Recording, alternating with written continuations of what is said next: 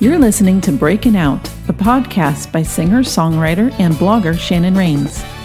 This weekly podcast is designed to help believers in all stages of their walk with Christ learn to break out of old ways of thinking that keep them from living the full life that Christ has designed for them.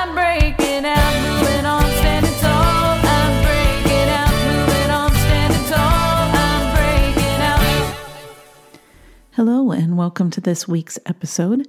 I'm your host, Shannon Reigns, and this week we are going to talk about healing spiritually during or after divorce. So, the other night I had one of those soul crushing dreams where all my past scars came back to haunt me, and I woke up having to wrestle with and deal with them all over again. The situation that unfolded was a lot of pain and hurt that I experienced as a result of my decision to end my marriage of 12 years. One thing I know for certain is divorce was the right choice for me. Now, that might sound a little odd for those who may say that I wouldn't still be troubled by the decision then, and maybe those people haven't gone through divorce. For those of us who headed into marriage faithfully, believing that we would do everything in our power to have a lasting marriage as God commands in the Bible, realizing that p- picture perfect marriage was not meant to be is pretty devastating. Even more so when you fought for years to make it work. Fought sometimes past what any reasonable human should ever have to fight through with things like physical, emotional, and psychological abuse. Fighting because you believe that if you just prayed a little harder, been a better Christian, been a better person, that maybe, just maybe, you could have made it work. As a Christian, my struggle with finally saying enough is enough was the hardest decision of my life and one that I honestly should have been able to come to a whole lot sooner than I did. I'd like to think that my experiences and my prolonging the inevitable can be used as a learning tool for others who have had to go through the same trauma who maybe made some of the same choices that I did, who now deeply wish they could have a do over and end things when it was obvious it was time to do so. One of my biggest struggles is coming to terms with God telling me it's okay when for years my church adamantly opposed divorce, as they should, but they never spoke about the but if you have to part of divorce. No Christian man or woman wants divorce, but marriage takes two. It takes a ton of sacrifices. It takes love beyond our own capabilities. It takes respect and a great deal of trust. And most of all, it takes forgiveness and God. If any of those or many of those are lacking in a relationship, it's going to fail. And if one, both, or the other chooses themselves over their marriage, then it can sig- signal the end for many. The part is the when, and that's a question between you, God, and a pastor or a Christian counselor or therapist who can help you on the path. I finally had a pastor who told me, I can't help you. Even then, I held on for another year, and finally, God outright told me, It's time. I don't know about you or what might specifically be fighting with in yourself to accept and let go of the guilt and pain left from divorce. Maybe it never goes away because we and God know that it wasn't what either of us intended. But moving on takes the understanding that God never stopped loving you. He's not going to have you, nor wants you, to spend the rest of your life miserable, thinking He's going to punish you for eternity. That's not the kind of God that we serve, and it's simply not true. If you want a clear cut example of that, just pay attention to the conversations he had on the cross. For a sinful man who believed in him, Jesus said, He will be with him in paradise. God's love extends beyond the failings of this world. Secondly, you're not the only person in your marriage. While marriage takes work, a good marriage is one that's worth fighting for. It's one where you feel lifted up and loved. It's one where even when the going gets tough, there's still something there worth fighting for. Marriage is not being belittled by your in laws while your husband defends them instead of you. Marriage is not being called out for being stupid or incapable. Marriage is not someone placing impossible demands on your time. Marriage is not being a slave to someone. Marriage is not being a punching bag for someone who wants to take out their anger on you. Marriage is not being ignored or left out. Marriage is not choosing a life of drugs and alcohol over you. Marriage is not physical, emotional, or psychological abuse.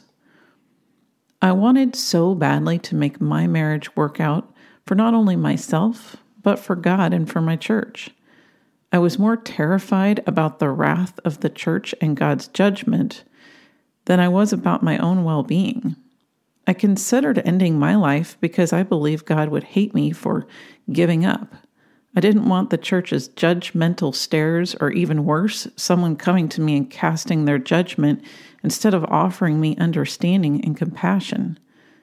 I didn't understand that I'm worth so much more than who I had become in that marriage, and the only way to be that person that God created was to get out. I just saw myself as a failure. Being worried about the judgment of the church made me want to end my life so I didn't have to face that. And you know what? If you're a pastor or a leader in a church that's making anyone in your congregation feel that way, then you're doing it wrong. This isn't a judgment on the church I was attending at the time. I know they were fighting for marriage as they should. I sincerely hope that my testimony can help Christian leaders think a little more about supporting those sad instances when divorce is going to happen and in many cases needs to happen for the safety of the individual and or their children. While I never expect a pastor or church leader to encourage anyone into divorce, that's a matter between the individual and God. That person needs to know that God loves them so, so much, regardless of whether they find that they need to get a divorce. To be honest, I'm angry that someone didn't come to me and ask if I was okay that the counselors and pastors that I shared my shattered marriage with didn't reach out and say that they and God still loved me. That someone didn't minister to me and say that God will still love and bless you and still has a plan and a purpose for you, even if you get a divorce. And while it's no one else's personal re- responsibility, by golly, I'm here to say right now if you're dealing with feeling more judged than supported, I am so sorry. I'm here to say that if you feel the kind of pain and suffering that I did, that makes you even consider that taking your own life is a better out than ending a marriage, then those people in your life have failed you. And I will not be one of those people.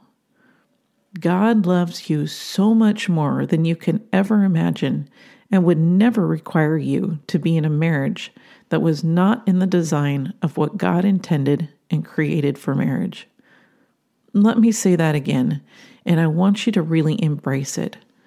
God would never require you to be in a marriage that was not in the design that God intended and created for marriage. So pick your head up, hold it high, and feel the love of Jesus wrapping his arms around you and fixing all the hurt that those lies have told you over the years. And stop second guessing yourself so much, thinking, if I'd have just done this or that, then I could have made it work. It's in the past, it's done. You give that to God and you move on knowing that He's still there loving you just as much as before, and you are a testimony for anyone else who has the same struggles in their marriage or managing the emotions that come with divorce. If you're in the midst of divorce or still healing from one, here are some ways to find peace and comfort.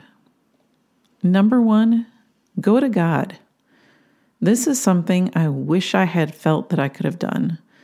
While I did a lot of crying out to God, I felt a whole lot more like He was angry with me more than He was still holding on to me through all of it. In fact, I had someone tell me that I got ovarian cancer because I got a divorce, that it was God's way of punishing me. I carried that for years God's wrath and vengeance for my sin. But with all that God knew I was going through, I know now He would never have done that. But at the time, I was so lost and broken, I believed that. I personally, as I said before, was involved in a church that was a fix your marriage at all costs because anything else is sin, which put me in that position of feeling like divorce was complete failure to God and He no longer honored me as His. That basically I was just shameful to Him. I wanted to so badly do right by Him, as we should, but it came at a cost. The cost of knowing that God is a loving God that does not require our misery to carry out His glory. I was even in the middle of my music ministry at the end of my divorce. How could I, this person talking about God, dare get a divorce? Thus, the feeling that I personally was not worth anything, which made me contemplate ending my life over getting a divorce. I want to tell you right now that when your heart is right with God, even when we have sin, even when we're faced with huge decisions that are not the will of God, like divorce, He still loves us and He wants us to seek Him. You might be wondering why someone in ministry wouldn't recognize God's love for them during this time in their life. Those are some great questions, and as you continue here, you'll learn a lot more about that and how God has revealed those answers to me in a way that I know can help others heal who have had similar experiences in their walk with Christ. Please embrace this in your life. God wants you to seek Him. He wants to help you through the t- troubled times. He wants to create beauty from the ashes. He wants to restore your soul. He wants to give you strength. He wants to fight that fight for you. He longs for you to believe in Him and His power, and the only way you can dive into those promises is through His Word and prayer. I can't even begin to tell you and explain to you His love for you until you feel it, until you spend time putting your shame aside and just let Him heal your heart. I want so badly for you to know you can go to Him. He's not the church or the people in your life that keep spouting out off how God hates divorce and what a horrible person you are for getting one. Those people are not the loving God we serve, nor do they have any business taking away the one person who can give you strength, peace, and even joy in the midst of the tragedy of divorce. Secondly, find support. You need to find others in your life that can lift you up at a time when you're feeling down and often feeling very alone. And I'm not talking about the people that try to make you feel better by simply bashing on your ex or soon to be ex. I'm talking about people who bring you peace when you feel like you're losing yourself. Maybe you need someone to confirm for you that this feeling you're feeling is valid. Maybe you do need to talk to a counselor that can let you know that your thoughts may be irrational. For those who have been mentally abused by a spouse, there's a lot to heal from. There are a lot of thought processes that have been changed over the years to adapt to your circumstances, and the way you relate to and deal with your life may need to be altered back to reality. Learn what's really true about people, about the world, and most importantly, about yourself and God. Number three, accept the loss. There is this very conflicting thing about divorce. There was this person that you loved. Many times you also loved or had a close relationship with their family. When separation and divorce happens, it removes many people in your life. That's a huge loss. Accept that and allow yourself to be sad from that loss. For those of you going through or having gone through a divorce where your former spouse's family began being really nasty to you, that's a terrible response and it hurts. And accept that it hurts. Understand that they're hurting and confused. Understand that everyone feels a need to take sides, and no amount of anything you say or do is going to change their minds about you. You can be severely emotionally abused by your former spouse or have dealt with their addiction or physical abuse for years, and still their family will side with them no matter what you say. And honestly, the people you need in your life will stay there. Grieve the loss, surround yourself with the people that you need in your life in the long run, and move forward knowing you and God have this sorted out. There's often the loss of the person who you thought you had married who suddenly turns into someone you don't even know. Divorce does a terrible thing to people and can make them bitter and revengeful.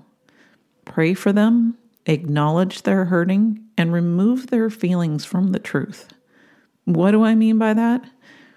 So many people, especially those of us who are empathetic, take on the hurt of someone else and feel a deep responsibility. Yes, you may have been the one who walked out, and yes, that caused them to be hurt. But you were hurt as well, which is the reason you had to go. So for once, give yourself that grace to embrace your brokenness and stop trying to fix everything for everyone else. The truth is, you need and deserve to heal too. Number four, do it God's way. Emotions make us do some pretty crazy things, especially when we've been hurt or are hurting. We often say or do things we normally wouldn't do. This can be so true when dealing with an ex, when dealing with their family and friends, when dealing with outsiders that don't understand our circumstances and situation. It's immensely important that you remove your hurt from your responses. It's important that you consider others' feelings as well. While I can't generate the perfect response to every situation and often realize what I could have or should have said after the fact, sometimes the best thing to do when all you have is hurt and anger is to think and possibly say, I know you're hurting and angry. I hear what you're saying, and I will get back to you with an answer later. And then walk away until you can come back with a more loving heart. That can be so hard when we want vindication for what we're going through, when we long for understanding and to be heard, when we're being hurt. But I promise you will not get anywhere in responding with anger and frustration. That doesn't mean you do everything the other person says and you become a doormat to their demands. It means you respond only with facts and calmness in a time when the moment seems out of control. Screaming at or crying at someone rarely is heard, but calmness and being more matter of fact while also taking the other person's side into account will also feel better later on. There's a whole lot more I will likely say on the subject, but most pressing on my heart in this episode was making sure that you knew God's love for you, that you never feel alone or unsupported through such a tragedy that you know you can turn to God and get His love, that you know without any doubt your importance, and that divorce does not strip you from your importance. I sincerely hope that you can find yourself and your future on the other side of this hurt that you're going through. I know through the power of prayer, God's love, and the support of the right people in your life, you can heal from this you will become stronger and become the person that God created you to be. Hold on to God's promises for you. Much love to each and every one of you, and a huge hug as you find your strength during this challenging time in your life. Thank you for joining me on today's podcast. You can subscribe, if you've not already done so, on most podcasting services. If you'd like to help me spread God's promises to others, please consider rating this podcast in the app you're listening with and leave a review. This helps my podcast be recommended to more people looking for inspirational, faith based podcasts. If you'd like to know more about my ministry or my music, or would like to connect on social media, you can visit me on my website, www.shannonreigns.com. That's S H A N N O N R E I G N S dot com. You can also find me on Facebook, Instagram, and Twitter at S Reigns Music.